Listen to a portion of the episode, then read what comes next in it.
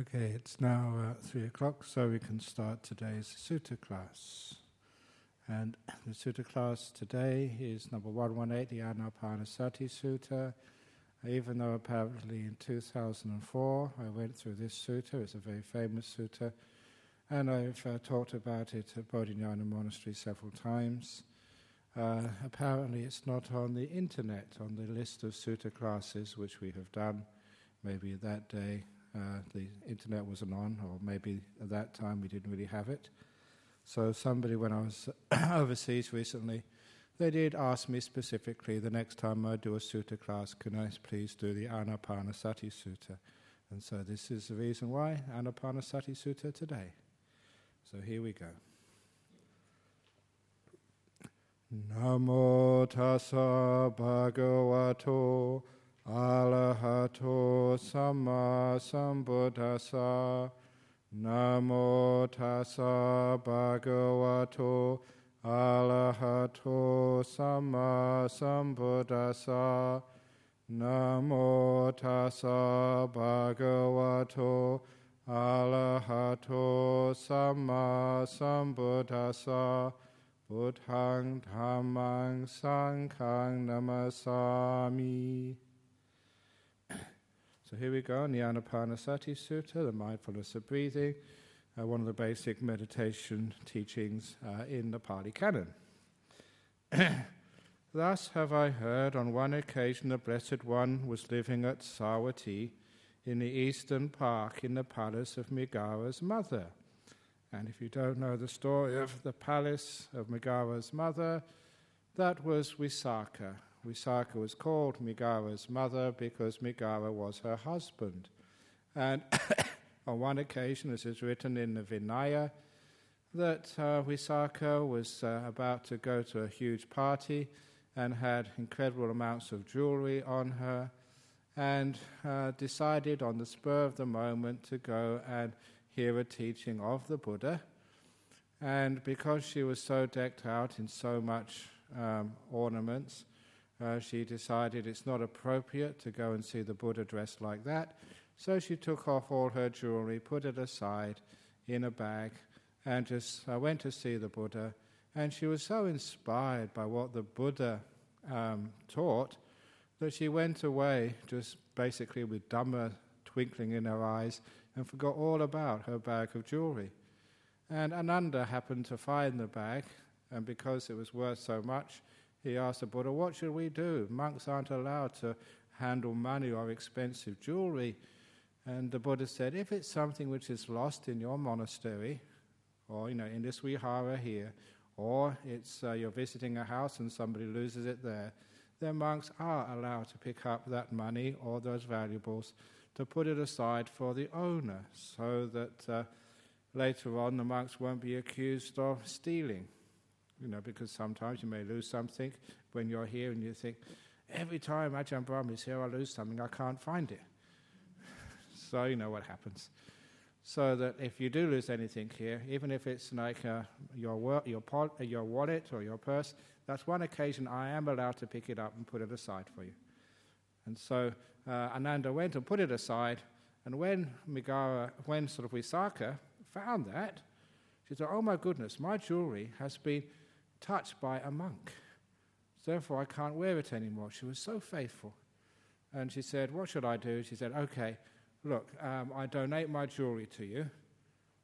But then Ananda said, Well, I can't wear jewelry. He said, No, I donate it to you, and I'll buy it from you. So She brought the jewelry back from the Sangha, and by doing that, he said, And how I'll buy it back, I will build a monastery for you. And so that's where they got this uh, palace of Visakha. She was called Mrigara's mother, even though Mrigara was her husband, because when she got married, her husband Mrigara was not at all uh, Buddhist, didn't like her giving alms, and so forbade her from giving alms to the monks. And so Mrigara, sorry, Visakha, she had to obey her husband, but she could also teach her husband. So for those of you uh, who have husbands who don't like you coming to the temple or they don't allow you to do good things, you can use you know, these wonderful little methods like Visakha did. She went around to her friends and say, "Oh, in my house we only eat old food. We only eat old food. Just the food we eat is all old stuff. And of course, that gets round to her husband. And when her husband Migara heard that, what do you mean telling people you only eat old food? Our maids buy it fresh every day. And uh, that's when she had the opportunity. I wasn't referring to the rice and curries. I was refer- referring to the karma. We only eat old karma. Our wealth, our prosperity, our health is because of the old karma we've done in the past. We're not making any new one. So we're only making use of all the old karma. We're not making good karma now. That's why we're only eating old food. And her husband Migara understood, said, I've got a very clever wife.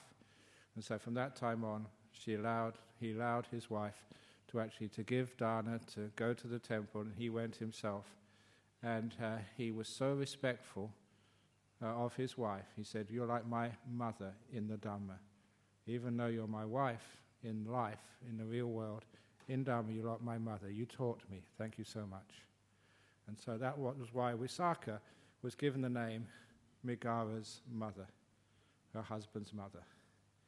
And that's the story where they got the palace from. And uh, I often quote this because sometimes people expect monks and nuns just to sit down, meditate, and never do any work.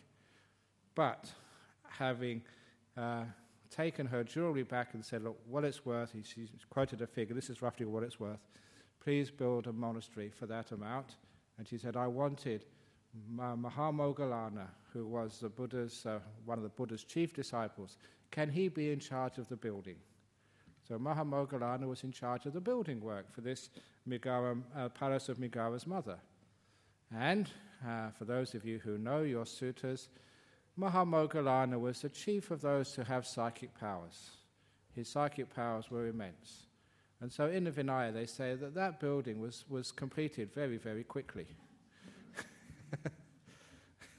and imagine if you had psychic powers. You don't need to lay the bricks, just put the brick over there. Lift up the roof. they don't actually say that, but it's, it's implied because he was in charge of the building. It didn't take as long as buildings usually take. And that was one of the great monasteries where the Buddha would live. So that's the story of Migara's mother's palace, which is Migara Mother Visakha, and that was just next to the Jeta Grove. Uh, no one actually knows where it is now. Whenever you go on, on pilgrimage, you can't find any ruins. No one has actually identified where this uh, monastery, where the Buddha spent a lot of time, actually was located. But anyway, the Buddha was staying in there uh, together with many very well known elder disciples Sariputta, Mahamoggallana, Mahakassapa, Mahakaccana, Mahakotthita, Mahakappina, the Venerable Mahachunda, Anuruddha, the Venerable Revata, the Venerable Ananda, and other well known elder disciples. Now, on that occasion, the elder bhikkhus had been teaching and instructing new bhikkhus. Some elder bhikkhus had been teaching and instructing 10, some had been instructing 20, 30, 40 monks, and the new monks taught and instructed by the elder bhikkhus had achieved successive stages of high distinction. On that occasion, the Uposatha day means the full moon day of the 15th on the full moon night of the Pavarana ceremony. And the Pavarana ceremony is the last day of the rains retreat, the Vastapansa. So this next year, I was looking the other day, it's, something like it's October the 20th or 21st or something. That's a full moon day which marks the end of the rains retreat. So the full moon day of October. So that's the end of the retreat. The, uh, the great monks have been teaching all this time, and how the rains retreat was over. The Blessed One was sitting in the open, surrounded by the Sangha of bhikkhus, and then surveying the silent Sangha of bhikkhus, he addressed them thus Bhikkhus, I am content with this progress. My mind is content with this progress. So arouse still more energy to attain the unattained, to achieve the unachieved, to realize the unrealized. I shall wait here at Savatthi for the Komudi full moon of the fourth month, which meant another month. The full moon of November, he would stay in English.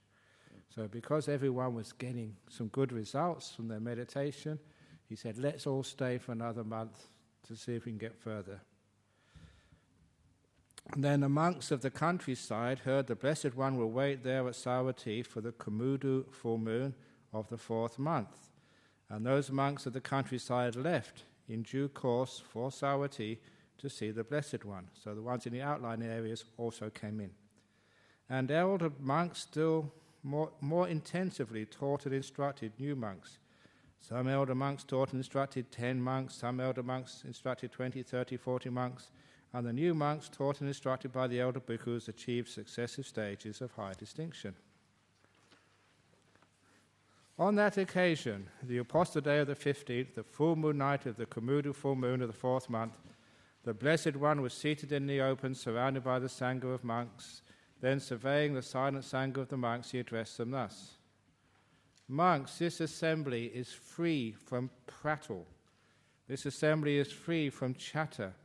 It consists purely of heartwood.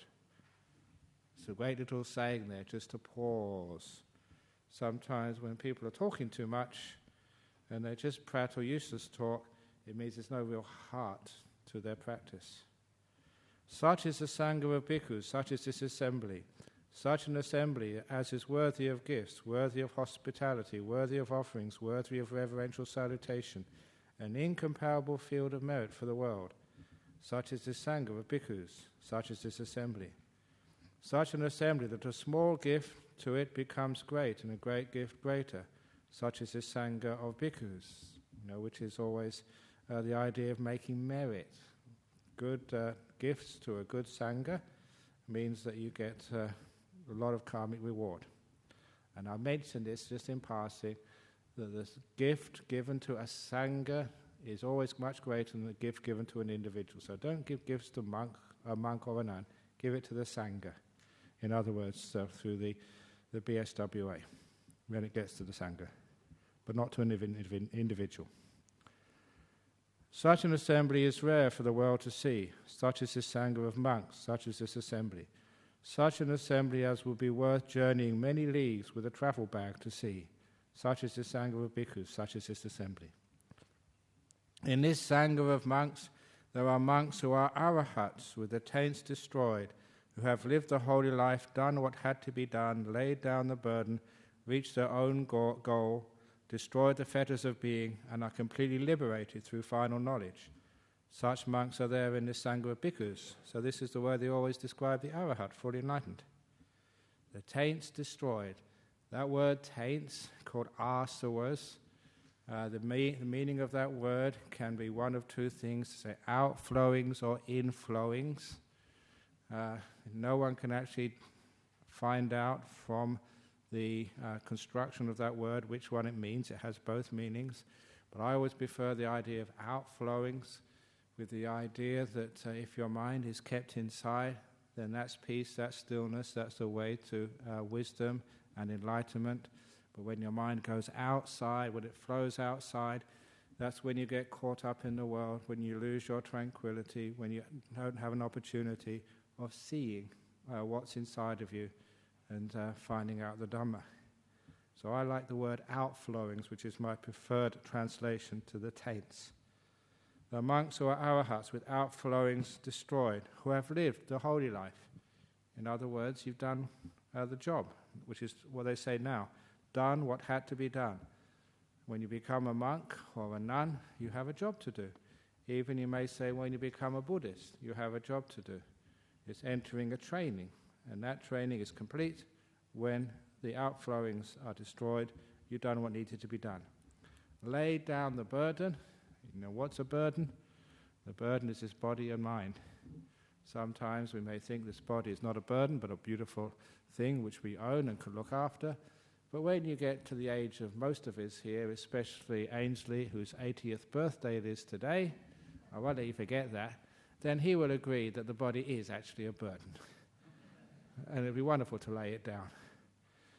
And also, the mind, with all its thought and all its problems, is also a bit of a burden. So, lay that one down as well, and you've laid down the burden. Reached their own goal, destroyed the fetters of being, and are completely liberated through final knowledge. The fetters of being. You know, these are the fetters which keep you being instead of disappearing. Such, monk, such monks there are in this Sangha of monks. Now that's the Arahat, and there's also the next uh, level of enlightenment, one below. In the Sangha of monks, there are monks who, with the destruction of the five lower fetters, are due to reappear spontaneously in the pure abodes, and there attain final nibbana without ever returning from that world. Such monks are there in this Sangha of monks. So that's the anagamis. There are four stages of enlightenment, which you should probably all know by now the stream winner, the once returner, the non returner, and the full enlightened arahat. So this is number three, the non returner. The five lower fetters are, as many of you would know, uh, the idea that there's a self, there's a Sakkaya ditthi, the doubt in the teachings of uh, Buddha or the Dhamma, and uh, the idea that rites and rituals will be the path to get you to enlightenment. And those are the first three fetters, which were abandoned by the stream winner. And there is uh, uh, the desire for this five sense world and the uh, irritation or anger, which sometimes comes up, are always joined together with desire. When it gets frustrated, then they always have anger and ill will. Those are the fourth and fifth fetters. When they are lessened, one is a once returner. When they're completely abandoned, then one is a non returner. So they say the five lower fetters are totally gone. And that means one is a non returner. The five fetters which still remain for the non returner are rupa raga and arupa raga, which is basically the delight and attachment to the experiences of the jhanas and the arupa states. So, yes, you can get attached to the jhanas, but if you are attached to the jhanas, that is a fetter which only stops you becoming an arahat. You still become an anagami. And many of you will be quite satisfied by becoming a non returner in this lifetime. So it's not one of those fetters which is really so important at most people's stage. And the other one is conceit, all again doing with the self view I am better, I am worse, I am the same. It's all with an I at the beginning, which is comparing yourself, thinking there's somebody in here which can be compared to somebody else. That's mana, and the uddhacca is the restlessness, and the uh, last bit of delusion. The one thinks that somehow or other there's still a sense of self in there. And those are the last five fetters. Those five fetters, when they're destroyed, then one is a full arahat. And in the Sangha of monks, are those with the destruction of the three fetters who, in the attenuation of lust, hate, and delusion, are once returning, returning only once to this world to make an end of suffering. Such monks are there in the Sangha of monks. So the question I ask to make sure you understand this uh, paragraph 11, if you're a once returner, how many more lives do you have at the end of this one? How many more existences? Yeah, once returner. So how many more lifetimes have you got uh, when this one finishes? No, this is a once returner. How many more do you have? Two. You die, then you go up to a heaven realm, they say usually the Tusita realm, and then you come back to this realm. So you've got two more existences, you only come back once here. So you go on holiday to the Tusita realm, basically, have a nice time there, and then you come back here. So once returners, once returners, only come back to this realm once. Yes. Uh, well, yes, come back here. So it's, it's uh, and on this one suit, I don't know where it actually is, but I remember reading a long time ago where it says that once returners, for the most part, that's the way it's translated, get reborn in the Tusita realm. Then they come back here to make their last birth. And you know one special person who went to the Tusita realm and then came back to this realm and had his last birth? Yes. So that's one of the reasons I say, was the Lord Buddha once returner before this life? Tusita realm is a very high heaven realm, having a good time. I mean, it means it's, Tusita is like contentment, the realm of contentment, where contentment is your happiness. Yeah, sorry.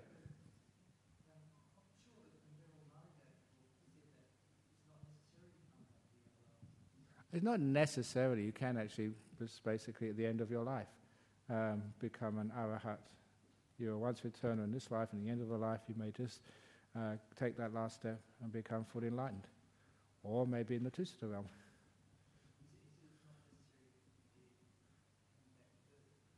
I'll come back. Okay, yeah, this is an interesting one.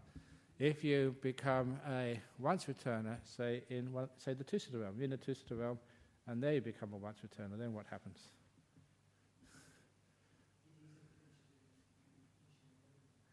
More likely finishes in the heaven realm because if you get to the heaven realm, because it's such a light body, it's very hard to have that attachment to the body. So if you can let that go, it's a good chance that you can um, you can disappear in the Tusita realm or in any other heaven realms. But you're talking about the monks or the lay people, the nuns or whatever, who are once returners in this realm. Then being a once returner means up in the heaven realm and then back down again. That's why, again, trick question. I love trick questions. There's another trick question coming soon. How many more lifetimes does a Sotapanna have? But you can think about that in a moment. Um, yes, Danya? Um, okay, pass the microphone around. Uh, yeah, yeah. Okay. Um, you know how the arahat was described in many different ways, like ending of craving, ending of greed, hatred, and delusion, ending of the asavas. And I'm just a little bit. Um, I would like to know more. Are they all exactly the same thing, or what information? Well, they wouldn't be because they're using different words. What information is given extra? How, how do we understand the arahat and what's being ended in terms of craving, asavas, greed, hatred, and delusion, all that? Okay, it's for all arahats, greed, hatred, and delusion is always ended. For all arahats, craving is ended. For all arahats, the sense of self, conceit, me, and I is totally ended. The only distinction between two types of arahats are those who um, became an arahat by going through the arupa states or uh, just with the jhanas. I guess I was wondering if craving and asavas were the same because it seems to be. Craving is, uh, is one expression of the sense of self. When there is a sense of me, there's always going to be a sense of mine. When there's a sense of mine, there'll be a sense of craving, wanting to own and protect what you think are yours. And uh, that will also give a sense of the mind going out there into the world to protect and look after your assets, whether they are uh, houses, whether they are monasteries, whether they're your body, or whether it's your um, uh, whatever it is you think you are the mind will always go out. Always coming from a sense of existence of me and the self. Where there's a self, said the Buddha, there you will find things belonging to you. One, one more question. Yeah? The lay down the burden, would you translate the Pali of that the same way? Because I'm. I yes, I would. That's a very good Yeah. because it's an idea that this uh, body and mind, things like the will, are burdens. They're not something which you cherish. It's like something which you you carry around with you. You go shopping, and when you finish the shopping, it's such a relief to put the bags down, sit in a nice armchair at home, and have a cup of tea. You've laid down the burden. And I've used those similes, as many people do, to know past and future is a burden. You know, the two suitcases, you put them down. Thinking is a burden, you put it down. The body is a burden, it disappears in the jhanas. The will is a burden, you let it go, and then there's stillness. Consciousness is a burden, it disappears. Freedom at last. But remember, these things we don't think of as burdens, we think of as our prime possessions, it's who we are. Therefore, we own and crave them.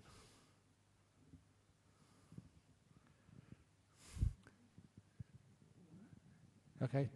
Yeah. Yes. Uh, this on this paragraph, then on this Yes. uh,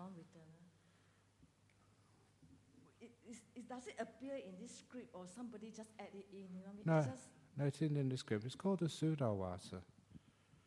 The Suddhavasa is you know, from the earliest times of the Buddha, describing the realm in which non-returners get uh, reborn into. You can't actually say reborn, because they uh, reappear in, is the word they use. Because in all of the heavenly realms, especially in the Suddhavasa, you don't just be a baby and have to go to school again in these realms. You know, you appear in a mature body. Is it all right to elaborate more in it? Because we're actually on this anapas. On the Suddhavasa, it's not Because they, they, Yeah. it's being mentioned as five, five, five levels. the five levels of the So how, how are you going to? Uh, I mean, it- I'm trying to relate yeah. it to. It is not so much the different realms of existence, but the times one stays there. That sort of is where they talk about the five different types of anagamis. Uh, they say there's, there's one, I think, if I get this correctly, as soon as as soon as one dies, the one gets full enlightenment straight away. That's the fastest one. Or on the way in the antarabhava, in the in between, that one becomes an anagami. Uh, the simile they use is a very evocative one. They say somebody strikes a hot piece of metal and a spark comes off that piece of metal. It either goes out immediately or halfway up before it falls on the ground, it goes out, or as it reaches the ground, it falls out. So the third type is when a person who, as soon as they appear in the Suddhavasa, they become fully enlightened. They let go enough. So they actually get to enlightenment. They get put their foot on the ground, but then they disappear straight away. So their time in the Suddhavasa is zero. Or then they're in the Suddhavasa for a short time, and this is just like uh, it creates a small fire, the spark, but then it soon goes out. It's got not, not enough heat to keep the fire going for long. So they just stay in the Suddhavasa for a short time. And the last one, they stay in the Suddhavasa for a long time. And that's all it is, the amount of time you Yeah. spend there. Uh, I, I, I understand what you're explaining. It's the same realm. y- y- explaining it now. Yeah. But if you read the uh, any of the sutta, they always put the last one. You stream upstream all the way to Ak- Akanittha, right? And they put it as under pure or brook. It doesn't. Co- No, it indeed. doesn't gel with what you explain. You know? Yes, indeed. Uh, but what the uh, there is also another type of anagami, which is you can see that when one gets to very very high states of mind, sometimes is another way of looking at it, and that is what they call the jhana anagamis. So if you're a stream winner and get into a jhana, uh, you know you've been in jhanas for many times, and at the end of your life you enter a jhana realm then that is your last realm of existence. And when that jhana disappears, then you parinibbana, you're gone. That's uh, another way of looking at it. But the main Suddhavasas uh, is where a person actually they live there. The only thing which they have, you know, they still have a sense of self, only a very minor sense of self. Uh, just like I think uh, they said, like a, a flower has a scent but you know they don't actually. They, it's a lingering sense of self. When that disappears, then they disappear. Can I just finish? Yeah, Just yeah. two fine, two fine point. If I agree to Mm. all you saying, Yeah. Then how how could I understand? Um, um, I'm very scared. Yeah. No. No. No. no okay. Um, how how are you going to understand uh, this explanation of? First, okay, what is akanittha rhyme? What is the definition of it? Ah, that I'm not sure of, but uh, it's translating it. It's just a name uh, which they give uh, to um, that particular, not really a realm, but that particular type of anagami. Okay, I accept we use the word jhana, jhana, Yeah. Janagam. Okay, I accept. Yeah. Okay, I drop this now. Now, what's the other final point? Is this? How then? Um, I, I think I, I just, I just. Yeah. No, you, you know, just sometimes you call them maybe, if it was in English, you may just, you know, like a, a speedy anagami, and a, s- a medium anagami, a slow anagami. So, do it. Okay, I, I got what I want to ask. Yeah, We don't have to be so fixed with this five level. Then yeah, you know, I mean, I, I honestly think that if just if we want to appreciate the uh, Anguttara Nikaya or the, I just stick on these three main sutta. If I drop this five level, it's much more appreciative of what's going on with all the sutta really. it can be because those five levels, they're not, there's not a, like a line between one and the other because they merge together. It's just, you know, whether a person's heavy or whether they're light or whether they're average. You know, where is that cut-off point between being average and being heavy? It's very arbitrary where we draw lines. You know, fast, slow, medium. Where's the difference between medium and and uh, and fast? I, mean, I, I agree Yeah. we don't make the level, but Yeah. I also agree with what you say that there is a, a different a, a distinction. There's a slight distinction because of the five for count. Yes, that's right, yes. I, I. Okay. Okay, okay, very good. And now the stream winners. There are, in number 12, in this Sangha of bhikkhus, there are bhikkhus who, with the destruction of the three fetters, are stream winners, no longer subject to perdition, means they can't get reborn in a lower realm, bound for deliverance, headed for enlightenment. They have to become enlightened, it's coming soon. Such monks are there in this Sangha of monks. Now, the trick question is once you're a stream winner, how many more existences can you have at most? Aha! You should, thank you for asking. You're very brave, but you know it's always a trick question, so the obvious one is wrong. You have six more existences because this one is counted as a seventh.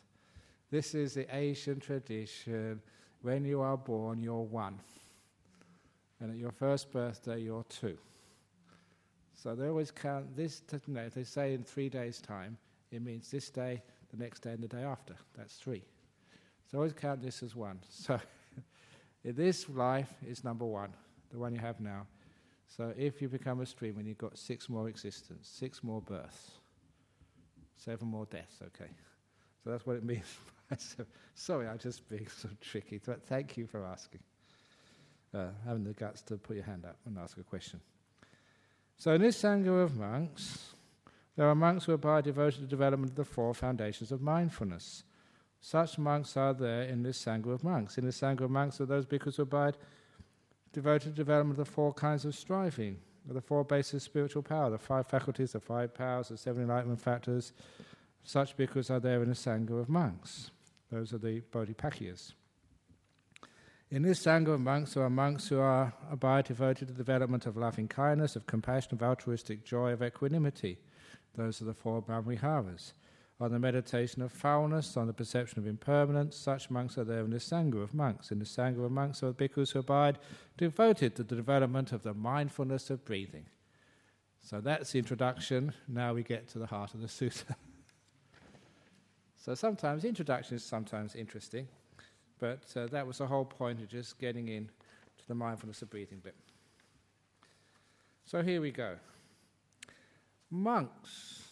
When mindfulness of breathing is developed and cultivated, it is of great fruit and great benefit. When mindfulness of breathing is developed and cultivated, it fulfills the four foundations of mindfulness. When the four foundations of mindfulness are developed and cultivated, they fulfill the seven enlightenment factors. When the seven enlightenment factors are developed and cultivated, they fulfill true knowledge and deliverance. In other words, being fully enlightened. So you can see A leads to B, B leads to C, C leads to D, D leads to E. In other words, A leads to E. When mindfulness of, of breathing is developed and cultivated, it fulfills true knowledge and deliverance, what the Buddha is saying there. But it's also, I would uh, make a sort of a point here because sometimes people keep on saying developing the four foundations of mindfulness is vipassana and mindfulness of breathing is samatha. Of course, you know, you know that my views on that is that that is uh, uh, wrong. And I often quote this particular sutta here where it says, when mindfulness breathing is developed and cultivated, it fulfills the four foundations of mindfulness. So the anapanasati, the mindfulness of breathing, is fulfilling the four satipatthanas. So it's not samatha or vipassana, it is both. Mindfulness of breathing fulfills the four foundations of mindfulness, which people keep saying is vipassana. So mindfulness of breathing, which is a samatha practice, also fulfills vipassana. So there's two always together. So, now this is just the way the Buddha introduces his um, uh, sermon. He says exactly what he's going to explain, and now he explains it. And how amongst is mindfulness of breathing developed and cultivated so that it is of great fruit and benefit. And so here we have the basic instructions. And afterwards, where the Buddha describes how mindfulness of breathing fulfills the four satipatthana, we get some more information. So the first part here, I'm going to go through reasonably quickly And then when we analyze this in terms of the four foundations of mindfulness, we get some much more information. But first of all, the preliminaries.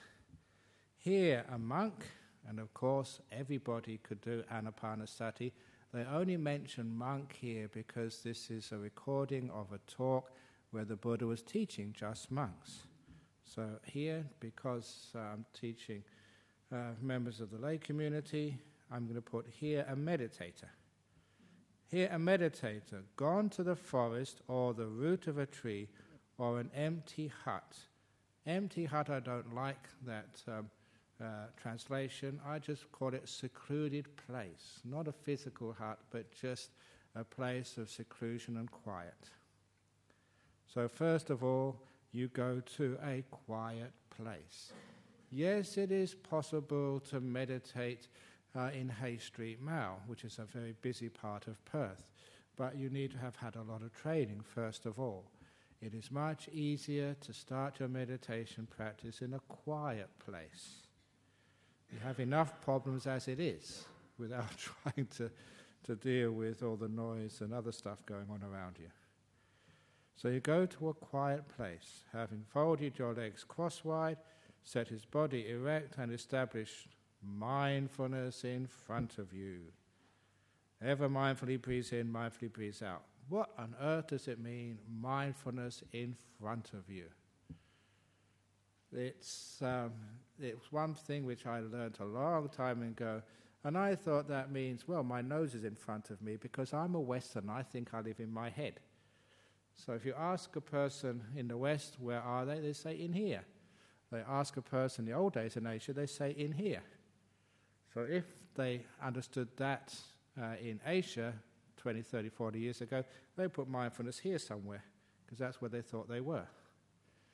But because we're Westerners, we think we live in our head, therefore mindfulness in front of us, oh, that must be my nose. So they start watching the tip of their nose. And if you try watching the breath at the tip of the nose, as I've said in many of my meditation retreats, and to make the point, I usually take my glasses off when you're meditating, you have your eyelids closed. I'm now going to meditate on the tip of my nose with my eyes open. And please watch my eyeballs, because when I meditate on the tip of my nose, you find yourself going cross eyed because whatever your mind watches, your eyes tend to follow. So, and this is so true. If you meditate, for those over there,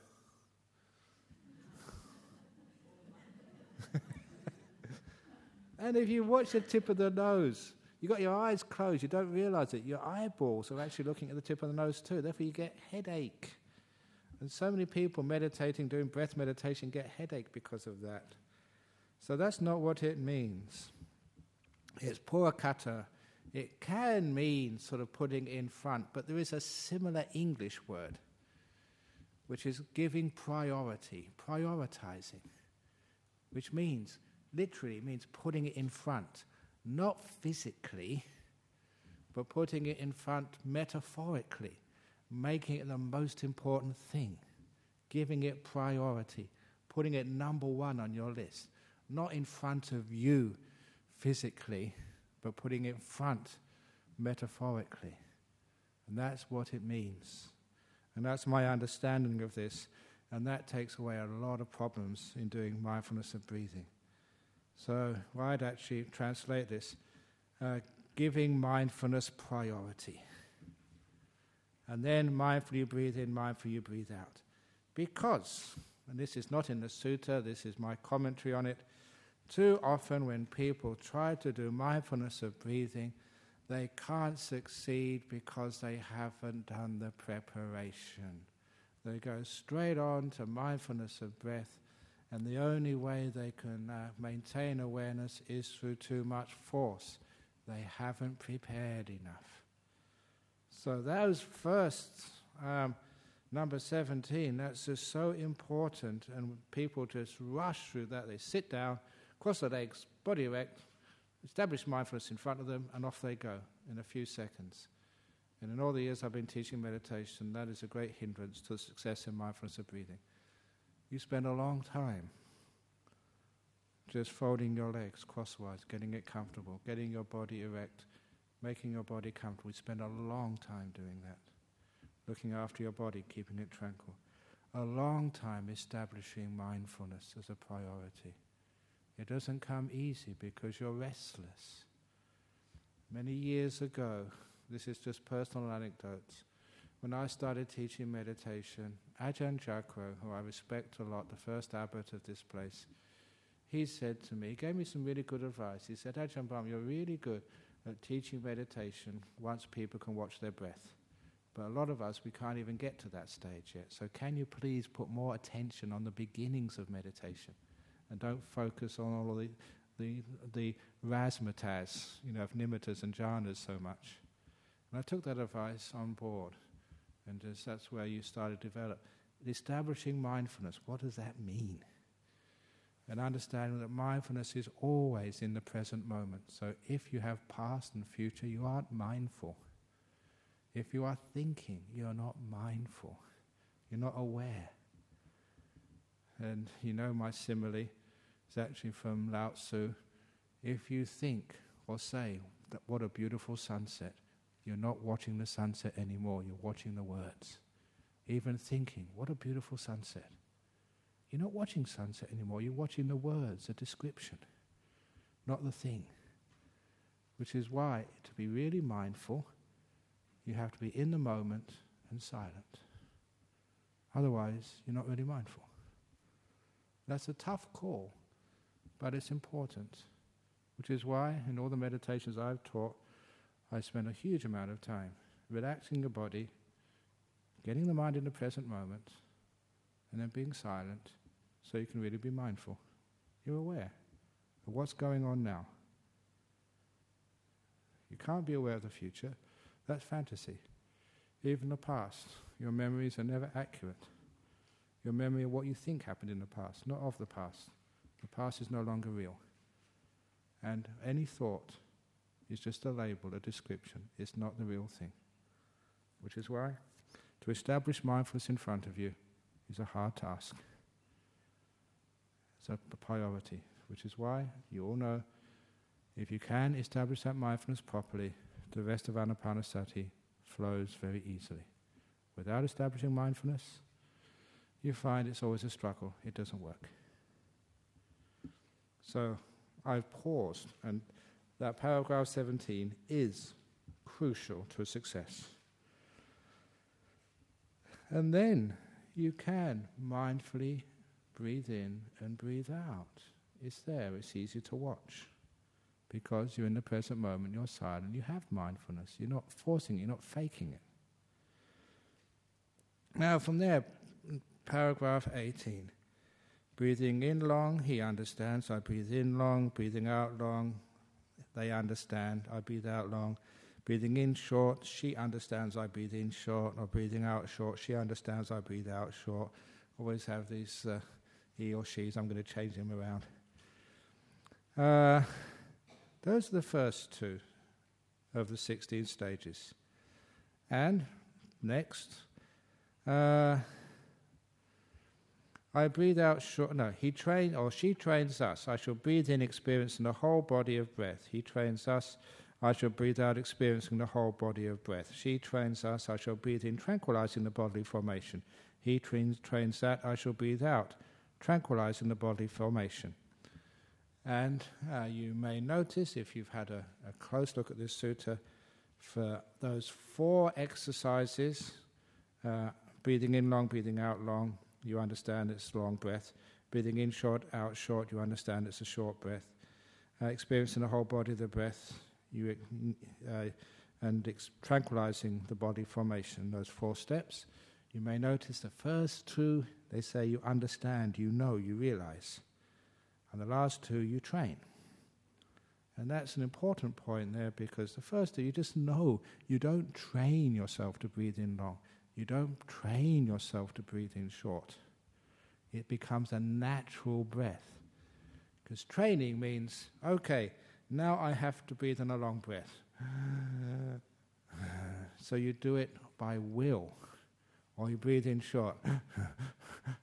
That's not what it means here. It means Whatever breath you're doing, long, short, or sometimes in between, you just know, you understand how long your breath is or how short it is. All this is doing is giving your awareness a little task to do so it makes it interesting so your awareness can be established more effectively on the feeling of the breath. So you just know long breath or short breath. It doesn't have to, you don't have to sort of breathe in long first of all. Yes, I breathe in long, I've done that one. Now I can go into stage two and breathe in short. That's not what it means, it's just you know. So you don't have to do one or two, one and then two. You can do either or in between, breathing in the middle breath. Yes, Dania. Okay, where's the microphone? Poor old Hugh. Exercise. yeah. I'm wondering why Bhikkhu Bodhi translated that word as train. So maybe could you tell us maybe the Pali word and if it's if that word is used in the same context in different parts in different suttas? Yes, it's it's, it's a very common word. You know, it's you know, to know is just pajanati, so that's a very easy one. It just means to know the long breath or the short breath. In other words, you're clear about how long the breath is. With the training, it's just the training of being a monk, the training of being a nun. You know, it's a sikkhati. In fact, that that word became the word for the Sikhs, you know, the trainers, the ones who develop themselves. Exactly the same word. And so uh, it just means the training, the development, the cultivation. That's really what it means. So it doesn't mean like you train in the army, where you've got a training sergeant who drills you this and drills you that. It's not a drill, it's another type of training, development, cultivation. Uh, you know, uh, you just you, caretaker of Jhana Grove, you're always hanging around Bodhinyana. You know the way I train the Sangha. That's the way you train your mind. so I can give that as a personal answer, but people who listen to this may not understand that. So it's not a training with force. There's many ways of training. The training through inspiration is the best. So the first two of those, uh, the first four um, of Anapanasati, the first four steps in paragraph 18, you just know you're breathing in long or short. Either one will do. Now the third of these always creates controversy. And uh, there's in controversy in the different versions of the sutta too. I shall breathe in, experiencing the whole body. You train that, I shall breathe out, experiencing the whole body. Of breath is in um, is in um, parenthesis there, because all it says is whole body. And this is where that even today many monks, many meditation teachers have arguments. Does this mean your physical body, or does it mean the other thing of the body of the breath? And you know, I am very firm in the second of those alternatives, not feeling the whole body, but feeling the body of the breath. You're focusing, you're becoming still, other things are disappearing. Your body is supposed to be becoming tranquil to disappear. So, in this particular case, um, I understand that particular um, step of anapanasati uh, as being aware of the whole part of the breath. Uh, for example, I'm now going to watch my finger from going, this is for you going to the right, to the left, the opposite for me. I was seeing the whole movement of my finger from right to left. Now I'm going to watch the finger from left to right. That's watching the whole body of the movement of the, the finger. If I'm watching it and then miss a bit of it, that's not the whole body. The body means an accumulation of things. In court, a body of evidence, a body of soldier, a body of truth. That word in English is exactly the same as the word in Pali, kaya. It's they even have like manokaya, the body of mind, or even dhamma kaya, the body of dhamma. It's a word which just doesn't mean a physical body like a form. It does mean just an accumulation of many things becomes a body, like a body of truth. The way that word is used in English is exactly the way it's used in Pali. Because English and Pali, they both have roots in the same sort of uh, Indo Aryan uh, group of languages. The words are used in the same way. So if it was referring to a whole body while you're watching the breath, that becomes just too diverse, not focused at all. Having to be aware of your whole body as well as the breathing never ever made any sense to me. But later on, you'll see that this is confirmed, that this does mean the body of the breath, nothing else. So where we have the parenthesis there, step three of Anapanasati, I shall breathe and experience the whole body of breath. Bhikkhu Bodhi has interpreted that right. And I shall breathe out, experiencing the whole body of breath. So, from the very beginning of the in breath, the middle of the in breath, the whole process of feelings of one in breath, the whole process of feelings of one out breath, you see the whole lot. And lastly, stage four, I shall breathe in, tranquilizing the bodily formation. He trains us, I shall breathe out, tranquilizing the body formation. If it did really mean the body, then it's best to take some Valium or something. And then you'll be able to, if it's really meant the body, you'll be able to tranquilize the body that way more effectively. But that's not what it means. It means like you can watch the breath going in, going out, the whole of it, and then you make it calm and peaceful. The feeling of the breath becomes more soft, more easy, more relaxed. You're tranquilizing it, softening it, settling it down. Any questions so far? Now, you can train yourself that, but remember the training is not something like a drill sergeant. A lot of this time, the training happens when you understand the causes of things and you understand the cause leads to an effect. So, if you want to get the effect, put the causes into place. And of course, the way that this actually works is not to say, now I will go on to stage four.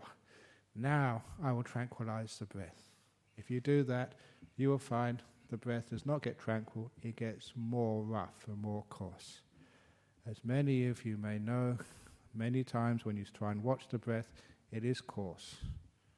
When you leave it alone, you're not even trying to watch it, it's very, very um, comfortable. Every time you try and do something like watching it, you disturb it. So it's the skill of being able to be aware without interfering with it at all. That is what tranquilizes the breath. In other words, make peace, be kind, and be gentle. That is a way of tranquilizing your breath.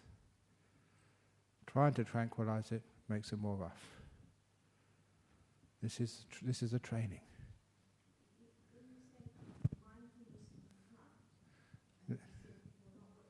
Yeah, it's putting mindfulness as a priority. Establishing mindfulness, first of all, as your first task. No. Hmm.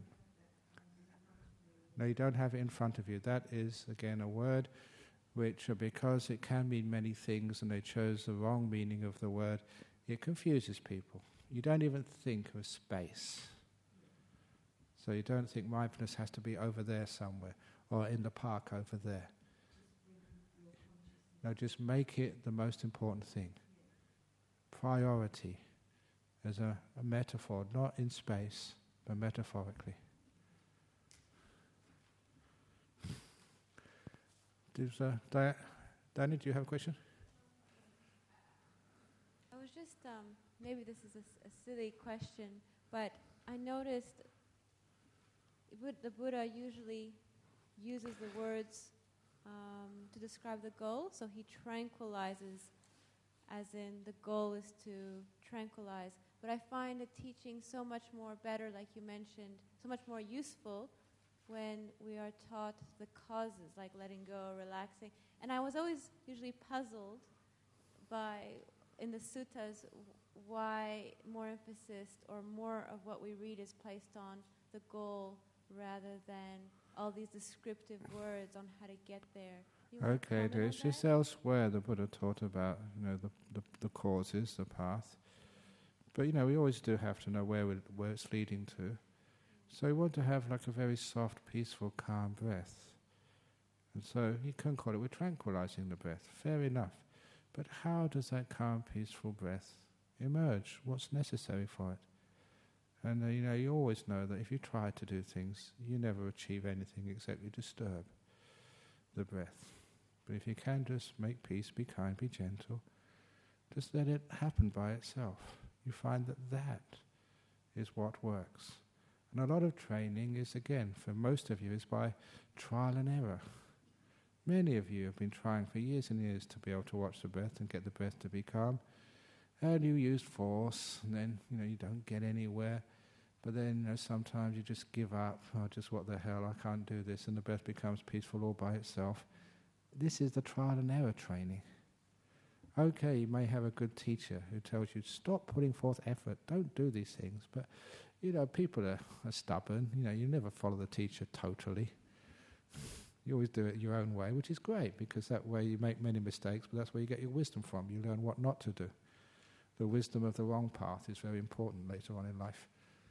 So this is actually how you do that. And afterward, the breath is tranquil. It's calm, it's peaceful. And then why? Because you let it be peaceful. So on each one of these, the training, well, actually, you find this out later on. The training is not just to achieve the goal of having a tranquil breath, it's to find out why the breath becomes tranquil.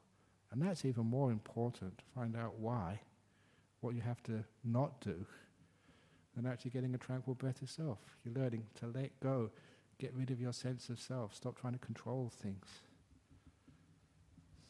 So a lot of these times it's not just the getting the, the stage, it's how the stage is achieved. That's where you get your insight from. Yes, uh, over here. Yeah, okay, yeah. For all those ones who ask lots of questions, go always sit together, please. John, if you want to ask a question, could you go and sit over here? Because I feel. S- yeah, go on. Ajahn Brahm, is that the part where you find the right balance between be and do? Is that it's the very part? It's uh, the balance between be and do is not a balance at all because being is doing, doing is being. It's both of those should be abandoned. Because when you stop doing things, you just disappear, which is what's supposed to happen. So this is actually the first tetrad. You train yourself, and so you get a very calm and peaceful breath. That's level four, if you like. Now you get, it always gets much more interesting now. 19. You train thus. I shall breathe in experiencing rapture. You train thus. I shall breathe out experiencing rapture. You train thus. I'll breathe in experiencing pleasure. You train thus. I shall breathe out experiencing pleasure. You train thus. I shall breathe out experiencing the mental formation. You train thus. I shall breathe out experiencing the mental formation. You train I shall breathe in, tranquilizing the mental formation. You train I shall breathe out, tranquilizing the mental formation. Steps five, six, seven, eight. And five and six, I shall breathe out, in and out, experiencing rapture and pleasure. Oh, what joy. At last is the spiritual practice which you can enjoy and have fun with. Because so often people in religion, it's so boring, it's being told you're going to go to hell and it's just all the things wrong with you and stuff like that. And at last, you can have a really good time. And I emphasize this. Look, the Buddha said you're supposed to develop pleasure. You're supposed to develop um, rapture. And too often people say, no, don't do that. You'll get attached. But the Buddha says, do it. so this is important. This is what happens. So you've got a very calm breath. And you train yourself. Find out the causes for this beautiful pleasure and happiness to develop. And in all the times I've been teaching meditation, it's so difficult to make a distinction between those two the pleasure and the rapture, the piti and the sukha. But it doesn't need to make a distinction. You're breathing in, having a wonderful time. And how you train this, it just happens quite naturally. You don't have to do anything, you let go the breath becomes so peaceful. The way this works, the cause and effect of this is when you are tranquil and peaceful, when you're not doing things, The energy of the mind, instead of going into activity like doing, choosing, controlling, that energy is freed to go into knowing, into mindfulness. You not only become more aware, but the awareness becomes full of joy and happiness. You're empowering mindfulness. And this is quite common in meditation retreats. That mindfulness is empowered, it gets stronger and stronger, and whatever you look at looks more beautiful. You find more joy in. I can't, the joke, it's not a joke, it's a true story, but people find it funny. I don't know why. They find this funny. But once at Jhana Grove, had a very nice meditation, really a lot of bliss and happiness, but you had to go to the toilet because, you know, you're a human being. So I went to the toilet at Jhana Grove, and when I went to the toilet there, I just happened to look at the toilet bowl afterwards. And I had never in my whole life seen such a beautiful piece of shit on there. it's absolutely true. I told this story many times. People laugh, but it's actually, I'm not exaggerating. The different colours of browns. Have you ever actually looked at what's in the toilet bowl? It's incredible, just the shades and the way they all come together. And, you know, the fragrance of them was just so delicious, so rich and full and earthy.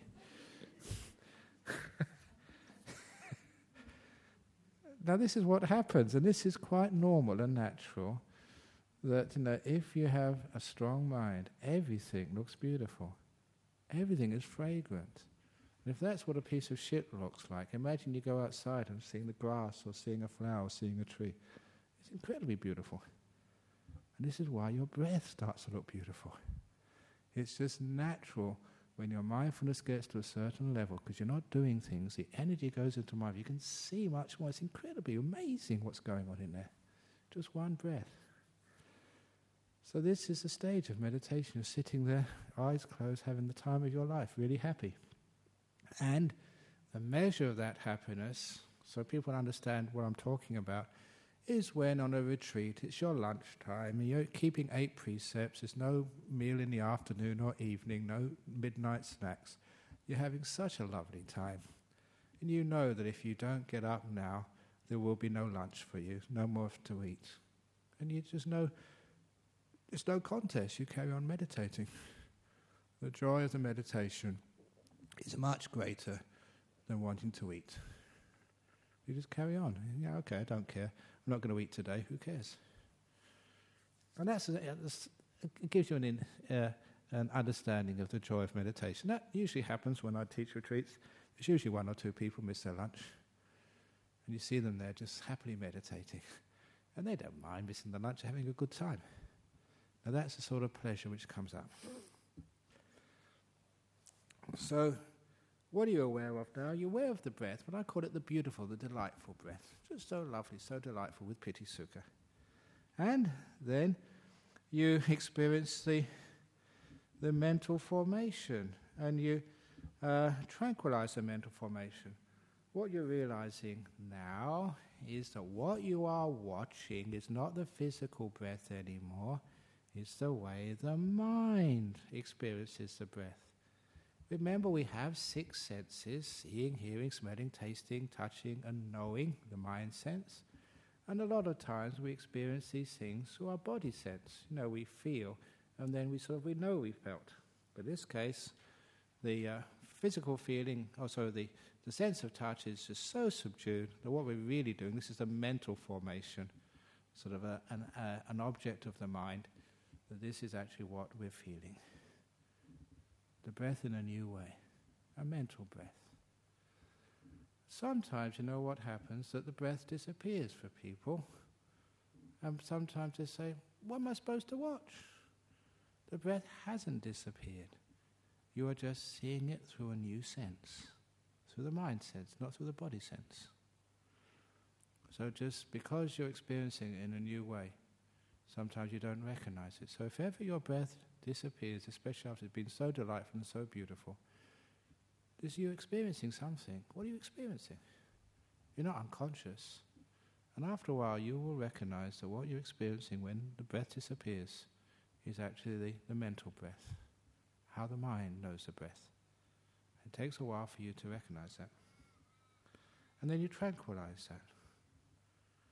In other words, you've settled it down. And those are the four next stages tranquilizing the pleasure of the breath. Any comments on that? Now we get even more interesting stuff. Okay. Yes, Nicholas, before we get to the more interesting stuff.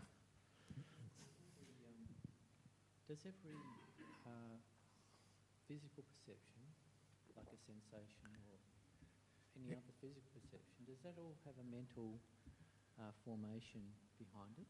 Everything has a mental formation which comes after it, not behind. Well, behind it in the sense of after it. I like to say after it in time.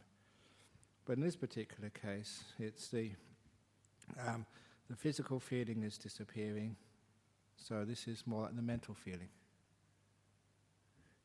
It is a Vedana associated with the sixth sense rather than a Vedana associated with the fifth sense.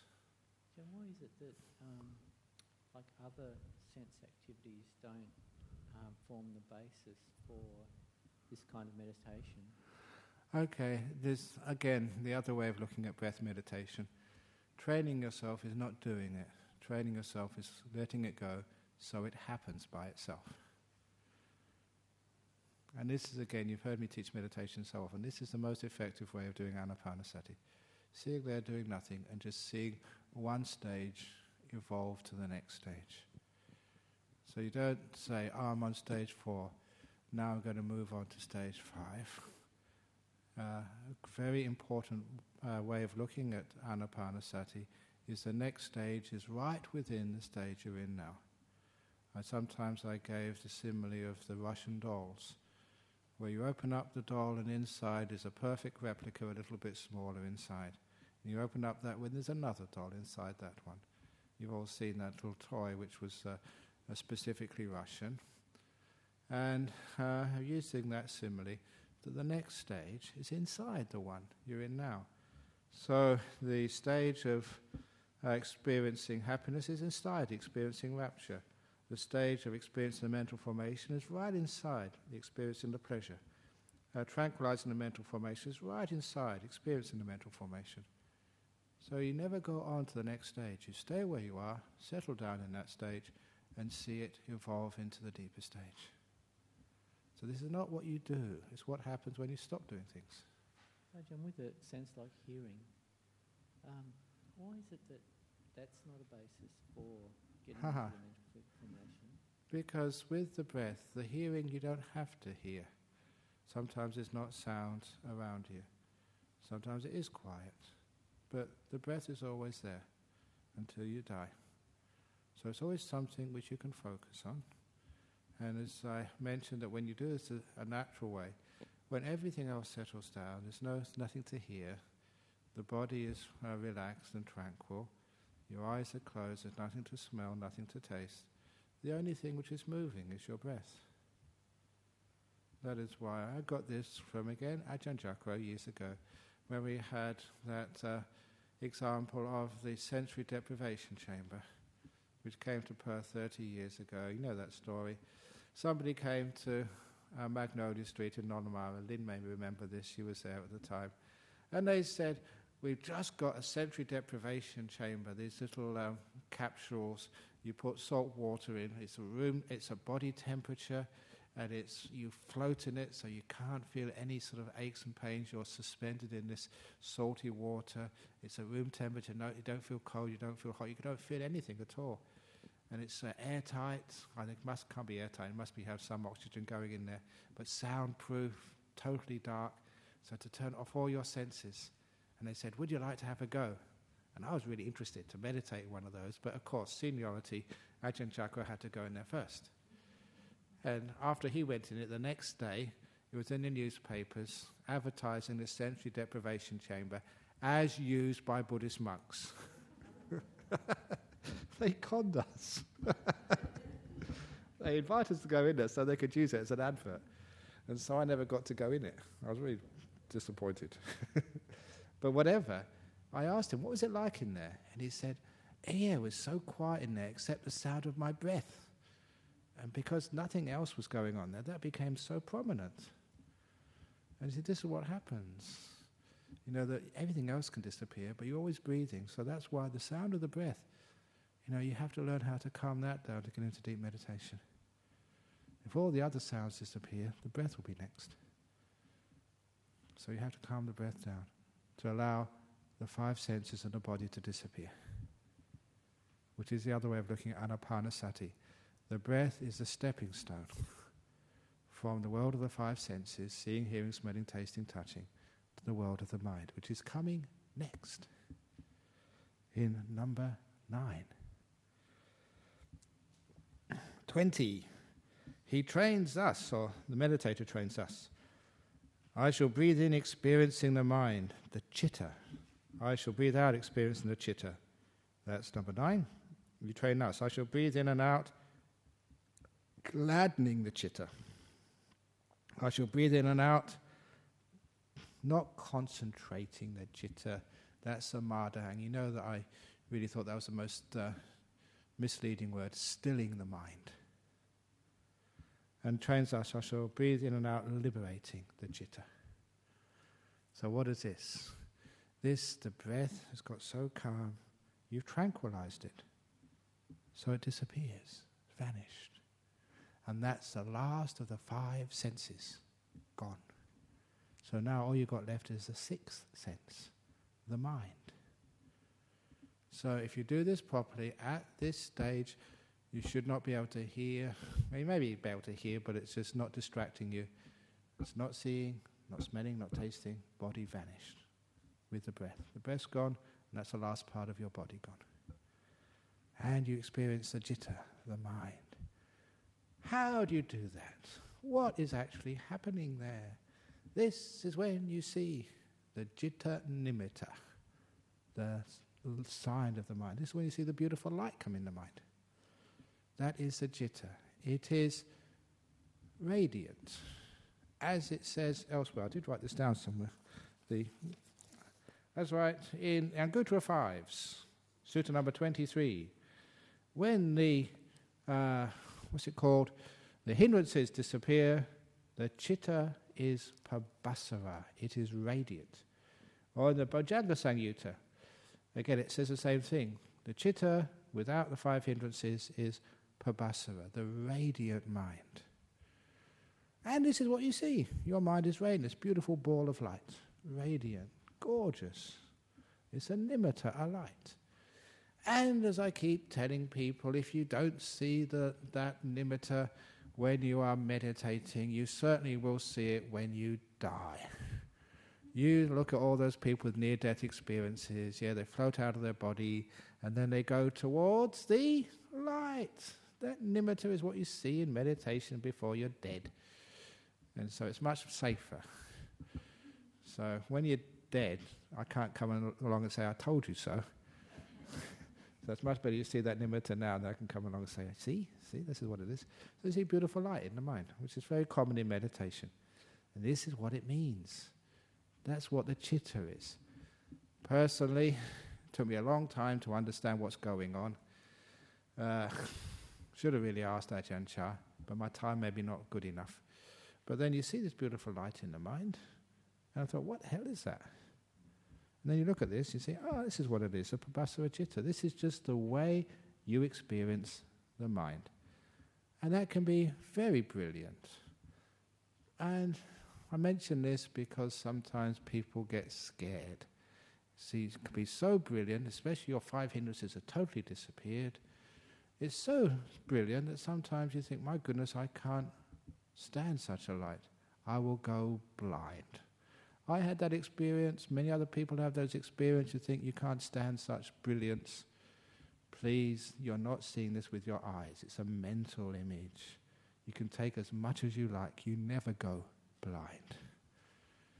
Yeah, I'm wearing glasses, but it's not because I've seen too many nimittas, okay? That's not the reason why. It's just then it can be incredibly pleasurable as well, which is what's supposed to happen as I'm going to say this next. So this nimitta appears in your mind when the five senses disappear. This is what happens. The first two is to, the first eight stages of anapanasati is to be able to focus on the breath. Body, you can't feel. Beautiful rapture, happiness allows the breath to totally vanish, and you're left with the mind. And so you experience the citta, the nimitta, and then you breathe in, gladdening the mind and settling or stilling the mind. Gladdening the mind means just making it, it's actually uh, sampasadanang. It's giving it just more joy and it's also more confidence as well. This is a word in Pali means not just um, uh, gladdening, it's just the same way you may be glad with these teachings. You get more confidence and faith in them. It means joy together with trust. It's you know, this Pali word. Joy and trust. You get joy and trust in this nimitta. So, you know, when you trust it, you know, you don't try and mess around with it. You join it, you just like hanging out there. You, so it means it, it's more likely to stay. And it becomes more beautiful. And the next one is stilling it. When many people have nimittas, like when I first had nimittas, they were moving all over the place. They're not still. Or they, people have amazing nimittas, twirling around, spinning, doing all sorts of stuff. That's not very still. So somehow you're going to make find a way so it actually stops moving and it just stays there and gets brighter and more brilliant. And the great simile which I came up with was that the mind nimitta, the light, only moves because I move. I think what happened, I was, you know, having some nice meditation and had to shave in the morning like men have to do. And I was shaving and noticing the image in the mirror was moving. And I realized the image in the mirror is moving because I'm moving. And it just a light bulb came on in my mind. Yeah, that's what nimittas are like. The nimitta in front of me moves because I'm moving. The observer, the one which is watching, is moving. So instead of trying to stop the nimitta moving, I made sure the one who was watching was more still. When the one who was watching was still, the nimitta, the citta, became still. And that was, a, that was a trick, which is a nice way of looking at it and hopefully will help you. And then the nimitta is still. It's samadahang chittang. What it has here is concentrating, but it doesn't mean concentrating, it means stilling the mind. Yeah.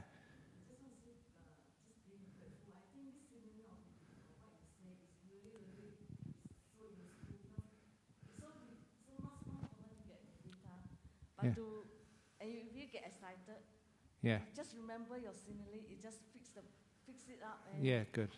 the rest of the task is just happen itself. And I think I'm always grateful for you because this is your brilliant simile. Very like good. that. Of course, there are many others, but Yeah. this is a really a very. It's helped you, yeah. Excellent. Well done. Thank you for that. Yes, over there. Okay, I got, I got two people running. Oh, good. One on each side. Very good. Ajahn Brahm, sometimes I see uh, images, some, some of them are quite scary. Some, sometimes I see very pleasant images, like images of Buddha and so on. Would that be the imagination, my imagination, or could it be the work of Mara? Yeah. No, it's the imagination, this idea in the West of having imagination. Imagination is as real as anything else. Imagination means it's a mental image, a mental object. So never actually think, oh, this, this is imagination. It is real. Now, the thing is, what do you do with this? If it's an ugly, frightening image, you can turn it into something beautiful. The uh, skillful means is if every image, you've got the sort of the negative side of it, the scary side, you always, always got a beautiful side. Every, every uh, monster has a twinkle in his eye, or they've got sort of a gold tooth or something. You just go to something in that image which is not negative, which is positive. And if you can do that, then you just go to, say, the sparkle in the monster's eye, then that sparkle just comes up and it's a huge, beautiful nimitta, a positive one. So you always actually have this ability to have an image and just to go for the most beautiful, pure part of it. And I mention that because uh, some people have got negative characters. They always look for the faults and what's wrong with themselves and in life. And they have a difficult time with nimittas because they always see what's wrong with the nimitta rather than what's right with it. If you go to what's right with it, the beautiful part of it, it's just so easy to get incredible, wonderful nimittas.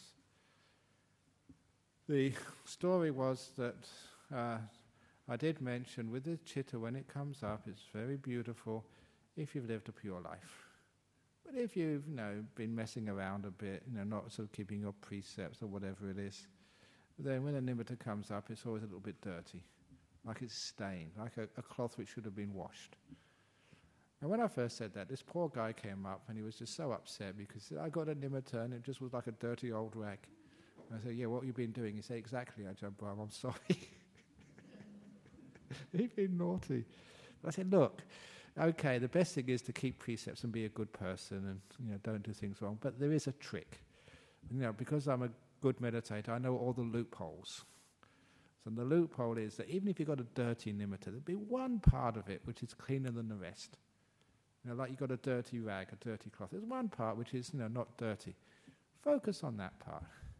And what happens is the nice part becomes bigger and it squashes all the rest or moves all the rest out of your field of mental vision. And then that cleaner part, there's a part of the cleaner part which is even cleaner than the rest. Go to that. And by using that little method, you know, soon all the dirty stuff just falls off the radar, and the most beautiful, beautiful, the most beautiful of the beautiful of the beautiful of the beautiful comes up, and then you've got a wonderful nimitta, which is actually how it works. so yeah, so you know we've all made mistakes in life, so don't focus on them. Focus on the beautiful stuff you've done. And that really works when you get to these nimitta stages. You focus on the most beautiful part of the nimitta, and it really is wonderful. Okay, um, Danny, do you have to go to your class soon? Yeah, okay. Sorry? I'll give that, come over here and give it to me and put it over here. They have to go to a class, sorry. Okay, have a nice class. Very good. Okay, and so that's actually how you tranquilize, sorry, how you um, uh, gladden the mind, you brighten it up, you shine it up, and that's how you make it still. And what happens next? The great one of number 12. And I shall breathe in, liberating the mind. And the liberating the mind is liberating it from the five senses completely. Uh, even when you've got nimittas, maybe you can hear a little bit of sound in the background. Maybe you can feel, very rare to feel the body. But you know, if you do, it's like a thousand miles away. And then you liberate the mind. So the mind is totally free from the five senses and the body otherwise known as the jhanas. This is uh, the uh, uh, Chitang, is the Pali for this 12th stage. Vimocha means freedom. The, the Vimokkhas, that's the noun which is associated with the verb.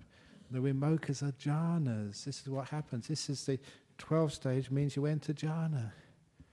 So this is actually how it all works. You start off with just noticing long or short breath, and then from there you um, experience just the hold of the breath, and so nothing else you experience.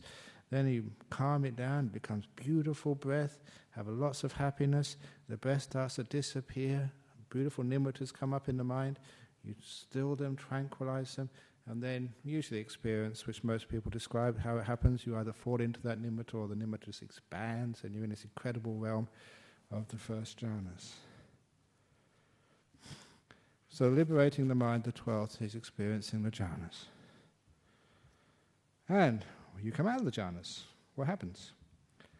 Then you train us. I shall breathe in, contemplating impermanence, and breathe out, contemplating impermanence, breathe in and out, contemplating things fading away. You breathe in and out, contemplating cessation, breathing in and out, contemplating relinquishment. The ninth, tenth, eleventh, and twelfth stages of anapanasati.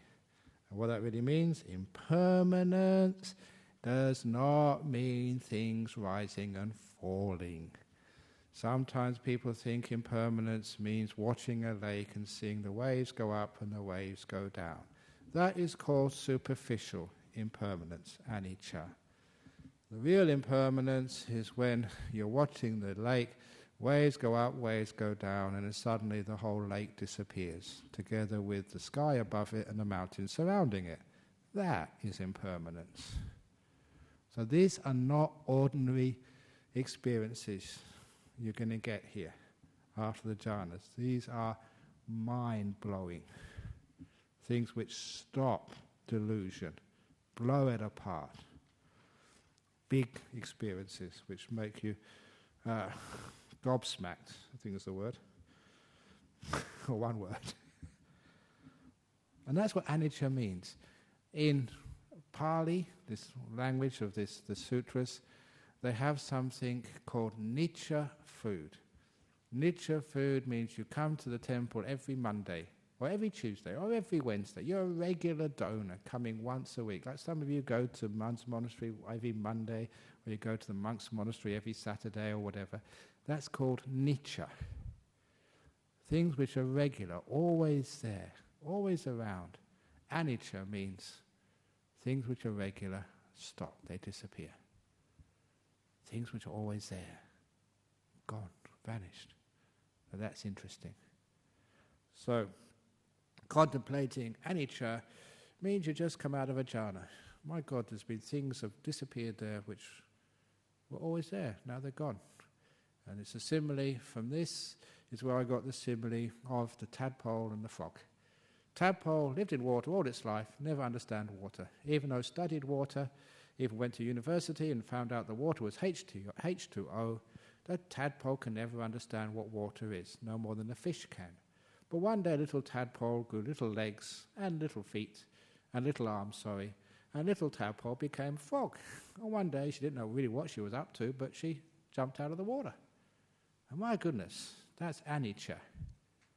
Something which has always been there has disappeared. Water. Only now can Mrs. Frog understand what water is. That amazing thing which has always been there since she was born, now vanished. In jhana, your body is gone. And your five senses. If you think you understand what your body is, you don't. You think you do, even if you're a doctor. You don't. When it totally disappears, that, now you understand. Five senses have always been there for you. You don't understand. Second jhana, the will, anicca. Something that was always been there for you, now vanished. That's called anicca. Fading away. You see that things, again, disappearing. In the jhanas, what fades away is your consciousness, vanishes stage by stage. I was trying to find a great simile. The only one I've ever found was from Lewis Carroll, Alice in Wonderland, where she saw the Cheshire Cat. And the Cheshire Cat suddenly appeared, then vanished, then appeared, then vanished. And Alice said, No, you've come and go so fast, you're giving me a headache. And so the Cheshire Cat, being compassionate, said, Okay, I'll vanish slowly for you. And then the Cheshire Cat, first its tail disappeared, then its legs, then its body, leaving only its head.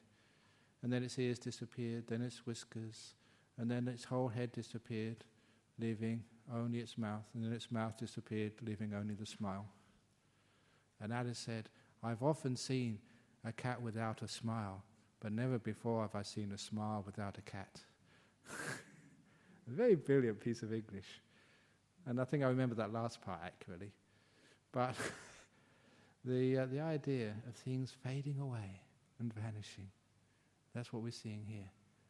Seeing our body and mind vanish. And what we got next? And cease. And after vanishing, we see things actually end. Things which aren't supposed to end, which we think are permanent, here forever. Ceasing. And lastly, relinquishing is just letting things go. So that's what we focus on.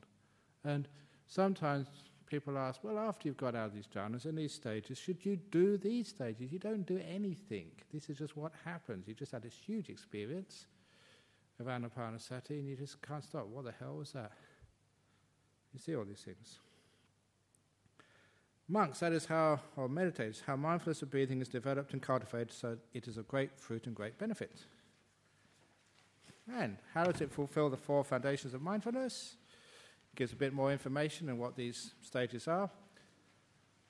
Monks or meditators, on whatever occasion, a monk breathing in long understands I breathing long, out long understands I breathe out long, uh, breathing in short understands I breathe in short, breathing out short understand breathe out short, or trains us breathing in, breathing out, experiencing the whole body of the breath, or trains us uh, breathing in and out, tranquilizing the body formation.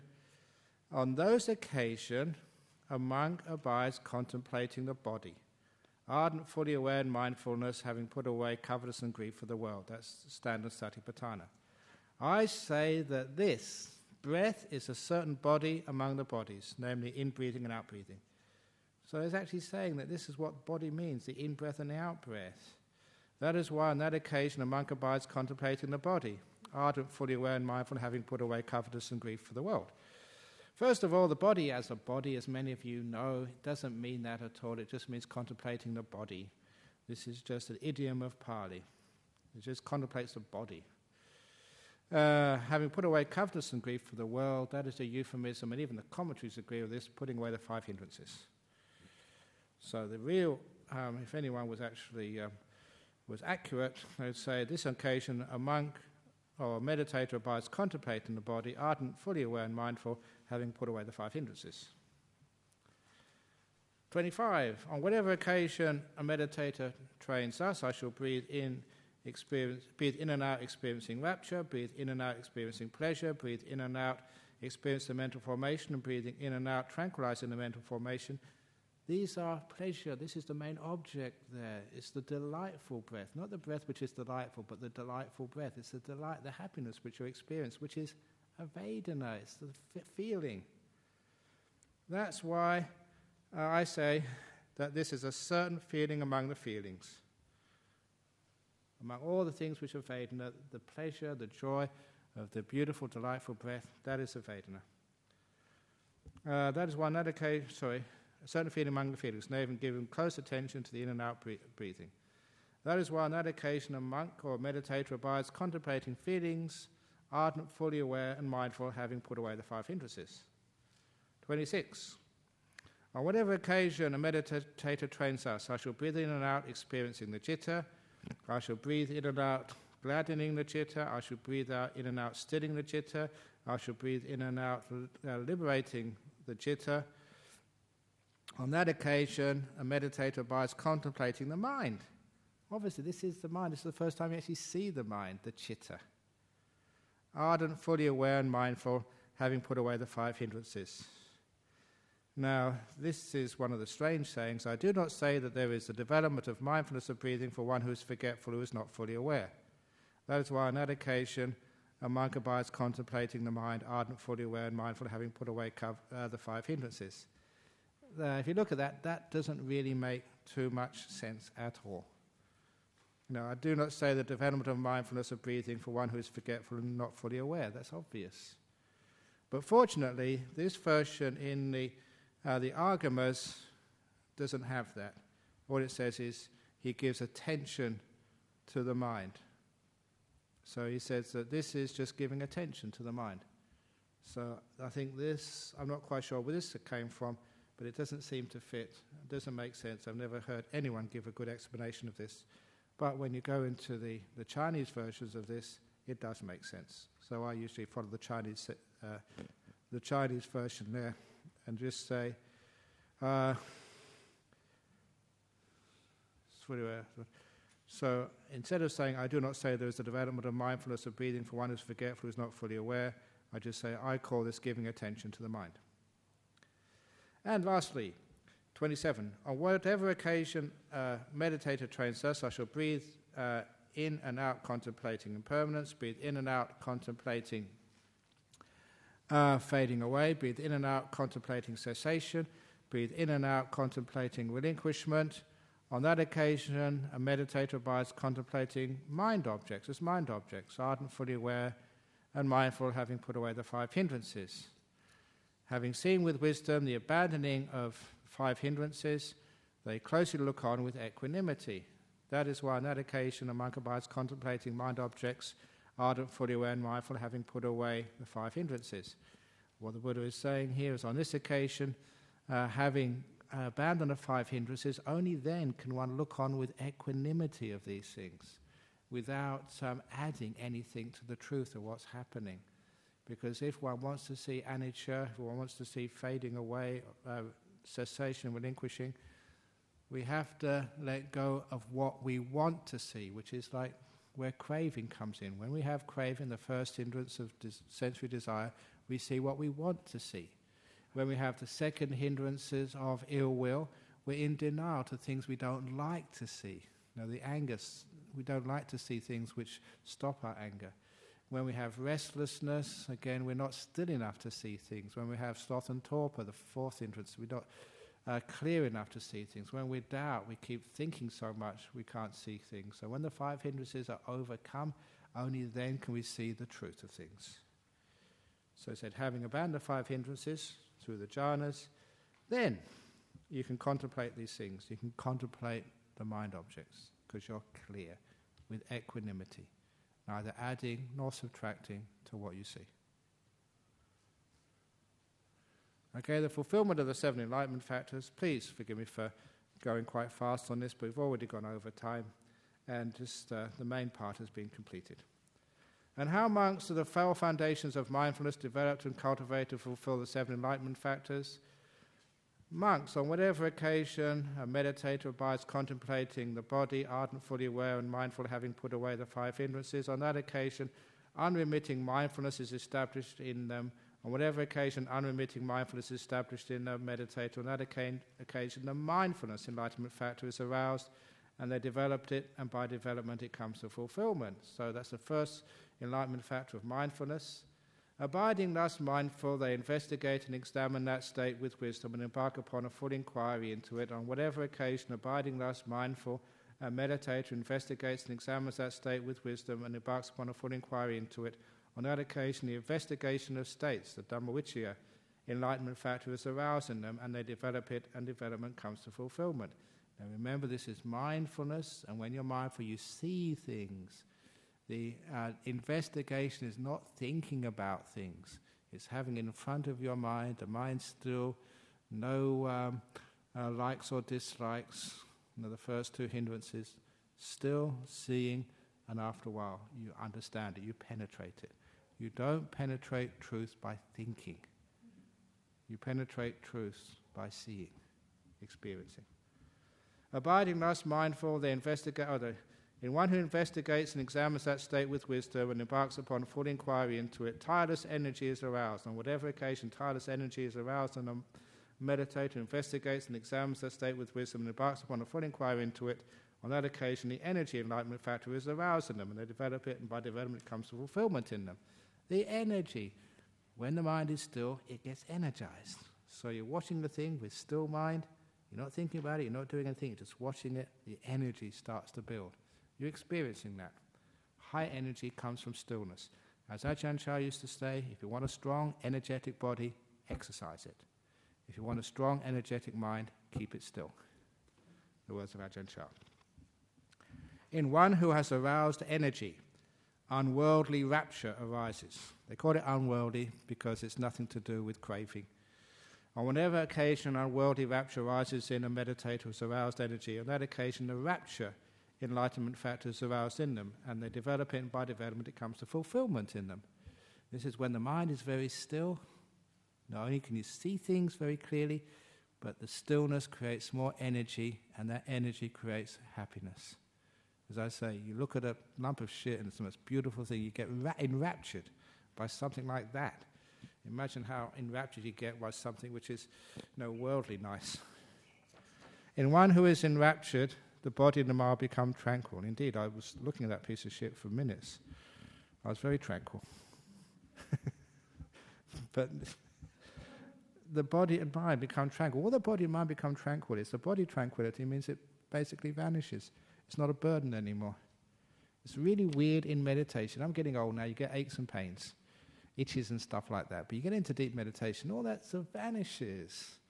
You can't feel the body anymore. At last, it's settled and tranquil. You can sit for hours. It's what a wonderful thing that is to be able to have a way of overcoming the aches and pains in the body. That's called the tranquility because you're rapturous. The body and the mind become tranquil. On whatever occasion the body and the mind become tranquil in a meditator who is rapturous, on that occasion the tranquility enlightenment factor is aroused in them, and they develop it and development it comes to fulfillment in them. In one whose body is tranquil and feels pleasure in the mind, the mind becomes still. This is really important. Keep the body so so quiet, so it disappears. The mind pleasurable. That's where you get stillness, not concentration, stillness. Important point: only through pleasure, through joy, does the mind become still, not through pain. So one whose body is tranquil feels pleasure, the mind becomes still. Whatever occasion the mind becomes still in a meditator whose body is tranquil who feels pleasure, on that occasion the stillness enlightenment factor is aroused in them. They develop it and the development comes to fulfillment in them. They closely look on with equanimity at the mind that is still. On whatever occasion, a meditator closely looks on with equanimity at the mind that is still, so it's still and just watching it. On that occasion, the equanimity enlightenment factor is aroused in them, and they develop it, and by development, it comes to fulfillment. So, on whatever occasion, a Magabha is contemplating uh, feelings, contemplating mind, contemplating mind objects, exactly the same. These seven enlightenment factors of mindfulness, investigation of states, the um, pleasure, energy, um, uh, I missed one out. I missed out? Go back to it here. Mindful investigation of energy, rapture. Yeah, I didn't. Um, uh, s- stillness and equanimity. There's one missing, wasn't there? So no, that's it. It's mindfulness, investigation of Dhamma, uh, investigation. Uh, it's, it's tranquility tranquility. Tranquility, pleasure, stillness, equanimity. so equanimity was the one. And then there, there we go. Seven enlightenment factors. Now they call them enlightenment factors because they are the way to become enlightened. You've got to develop those things. And also, once you are enlightened, you always have those. So they both describe the path and what happens. So, this is how the four foundations of mindfulness developed and cultivated fulfill the seven enlightenment factors. And how meditators to the seven enlightenment factors developed and cultivated fulfill true knowledge and deliverance, in other words, being an arhat. Here, meditators, a medica- meditator develops the mindfulness enlightenment factor, uh, which is supported by seclusion. And it's not physical seclusion, it's seclusion from other people, but also secluded from the five senses, secluded from the hindrances. Dispassion and cessation ripens in relinquishment. He develops the investigation of states, the energy, the rapture, tranquility, uh, stillness, and equanimity enlightenment factor. Each one of these is supported by seclusion. It's very hard to do these when you've got many, many things around you, many things to do. So this is why you have retreat centers, why you can sort of go into your meditation room in your house or meditation cupboard or something. Get secluded physically, and then get secluded from your past and your future. Get secluded from your thoughts. This beautiful idea of stepping away from all this thing which often defines your world. So it's uh, supported by seclusion, dispassion, or rather fading away, cessation, and ripens in you letting go of things. Meditators, that is how the seven enlightenment factors developed and cultivated fulfill true knowledge and deliverance. That is what the Blessed One said. The monks were satisfied and delighted in the Blessed One's words. That's the Anapanasati Sutta. Please, I apologize for rushing the last bit, but we spent a lot of time on the, the core of it, which was the real Anapanasati method. Are there any questions?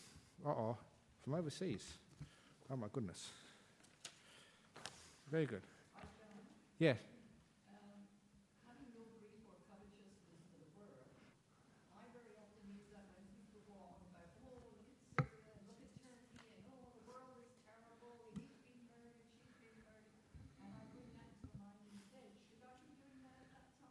Oh, yeah, that's good because there's nothing wrong with that, but that's not quite what it means.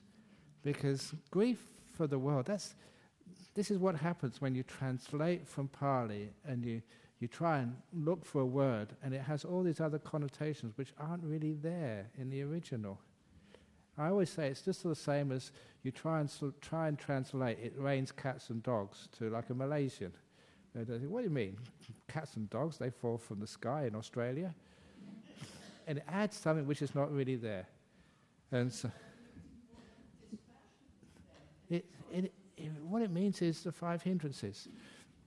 They got covetousness from the world. It's loke abhijja is a synonym for the first hindrance.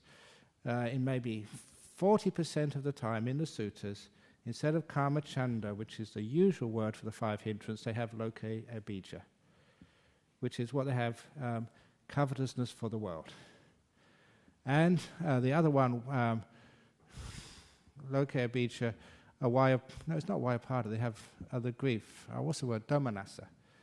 And uh, that can sometimes u- be used as grief, but it is also a synonym. It's only in two places in the sutras, a synonym for the second hindrance of, Vyap- of Vyapada, ill will. So when I saw that, you know, just reading the sutras in Pali, and they're not that hard to read, and say, this is what it means, because there's synonyms where you have the whole list of five hindrances, instead of the usual Kamachanda, Vyapada, Thinamiddha, Uddhacca, and uh, and uh, Vicikiccha, instead of those, the first two were changed to what they have here as grief and covetous for the world. And if you look at the commentaries to the Satipatthana Sutta, they actually point that out. These are the, the monks in the time of the Buddha, they say grief and covetous for the world mean the first two hindrances. And the way of Pali, you mention the first two, and all the other ones in the usual list are included. So, for example, you have the monks at Bodhinyana Monastery. So you mentioned Ajahn Brahm Sujato, and that means all the monks, the first two. So the first two of a list is a way in Pali of including the whole in a very usual common list. So they say that in all the commentaries, the, the Satipatthana Sutta and the Mahasatipatthana Sutta, they always say grief and the grief and covetousness for the world means the five hindrances. So that's you know, how traditionally this was always meant to be understood. But there's nothing wrong with that, you know, the grief for the world and stuff like that. If you want to meditate, you know, please put aside all of that. but if you want to actually do something, you know, you're voting in the election, please remember that, what happens in the world.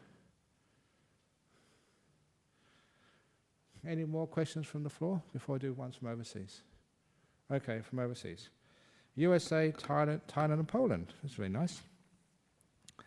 I have a medical condition, always have significant pain, and because of this, I have never been able to experience the body disappearing, despite being kind and gentle, loving to the pain. How do I get beyond this? Thank you. There was a man here years ago who had such chronic pain that uh, he was one of about seven or eight people in Western Australia who were legally permitted to take any drug no, any drug at all, heroin, whatever, because the pain was so great.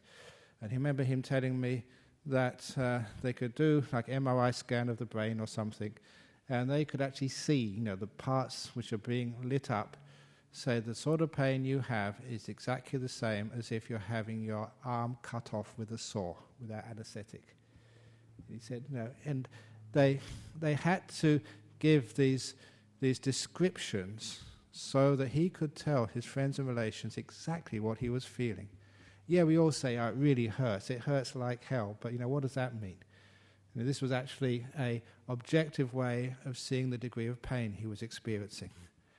And I remember him come, before we had this hall, it was the other hall, he came up to me once with a big smile. He said, I've finally done it. I said, what have you done? He said, I finally got the machine to do a flat line. I saw oh, the ECG. He said, no, that was easy. I did that weeks ago. The EEG.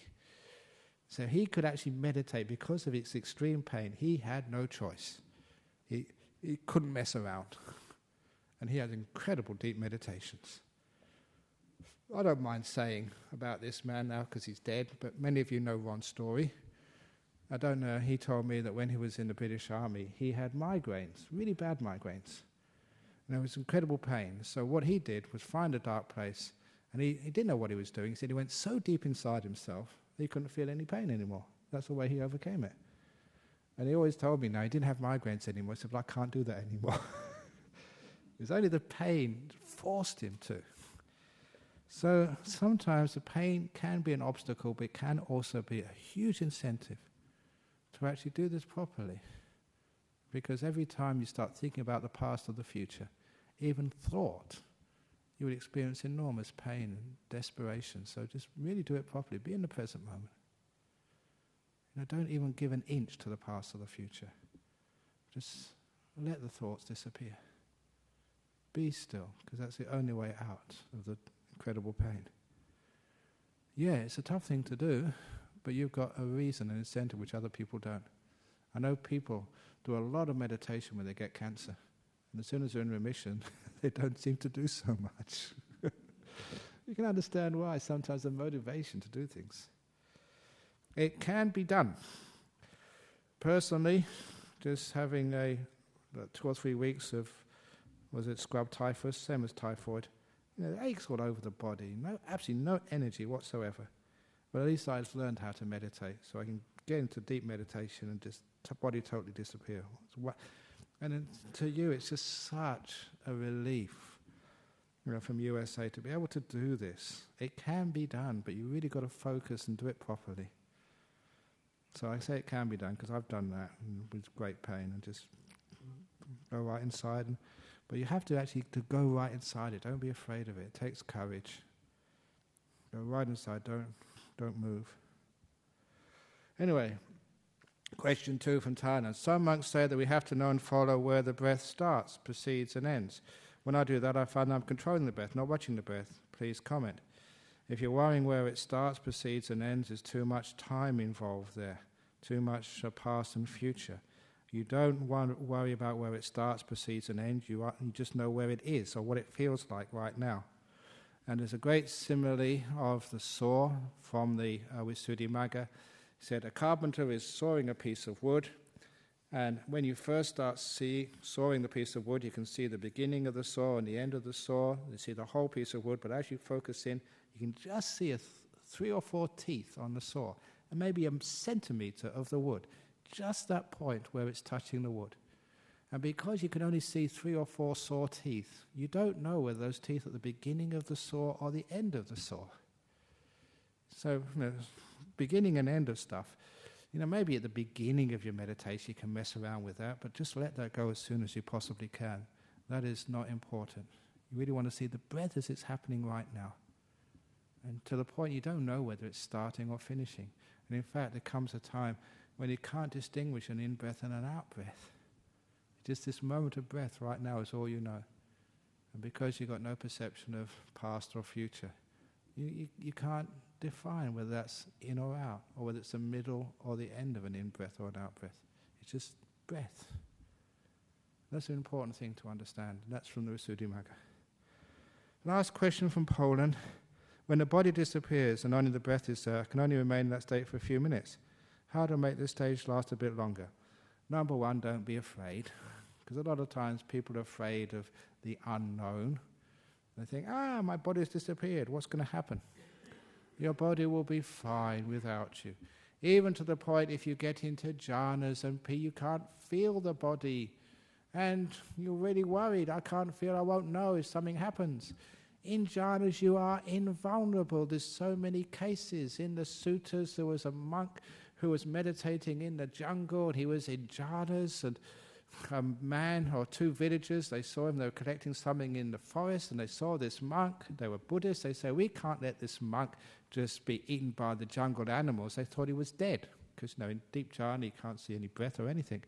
They thought this monk was dead, so they got some wood, built a funeral pyre, put the monk on top, and lit it. And once it was lit, they went off because they were busy. You can't hang around all day to watch the monk being burnt.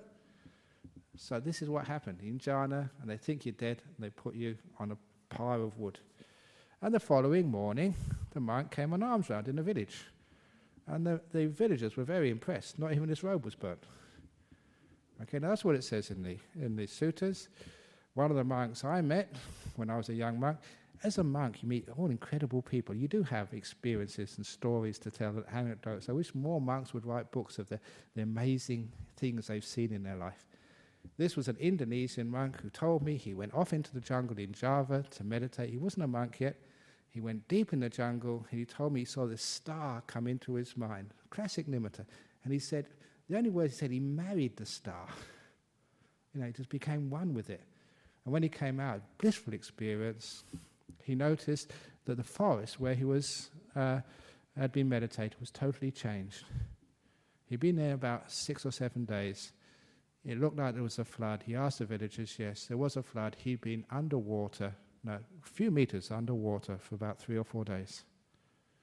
Didn't know a thing. Perfectly okay. When you're in jhanas, you are invulnerable. I don't know why.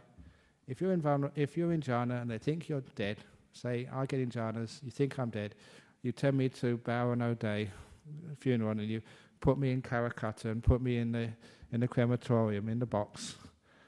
Please don't do that. I'll be okay, but I feel for the poor guy at the crematorium who opens the oven. Hi, me again. Still perfectly alive. that will cause a bit of sensation. so that's what happens. So you don't have to be afraid, okay? You're perfectly safe. Couldn't be more safe. And I mentioned that if there's ever a tsunami, get into jhana quickly, then you won't get drowned. If there's a meteor coming from outer space, heading straight for Perth, jhana quickly, and then everything else blows up. When you come out, you know, no Buddhist society left, but you're okay. okay, sorry, I'm going off a bit here. So, number one, fear. Okay, nothing to fear. You're okay. You're going to be fine. And uh, number two is joy. Develop lots of joy. Joy is an antidote to fear. So whenever I go and give public speaks, I enjoy myself. I tell a few jokes. That joy takes away all fear of public speaking. So when if you have only the breath is there, make it a delightful breath. Develop the piti sukha, the rapture and pleasure along with the breath. If that comes up, then you'll stay a long time. Without the pleasure and joy, it's boring, and the mind will go to something else. So don't be afraid of the pleasure of meditation. Develop it, it's important, and you'll stay there a long time. Okay, any other questions before we finish off? Okay, you got an extra half an hour today, five o'clock. So well done. So we've now, and I'm going to dedicate this today dedicate it to one of the great supporters of our, of our Buddhist Society, Ainsley. 80th birthday. so now we do the Arahang. Uh, yeah, we'll just do Arahang here. Don't need to bow yet. Oh, I should bow, yeah. Okay, we'll go and do bowing. here we go. Arahang Sama Sambuddho Bhagava Buddhang Bhagavantang Abhivademi. Svakkhato Bhagavata Dhammo Dhammang Namassami. Supatipanno Bhagavato Sawaka Sangho Sanghang Namami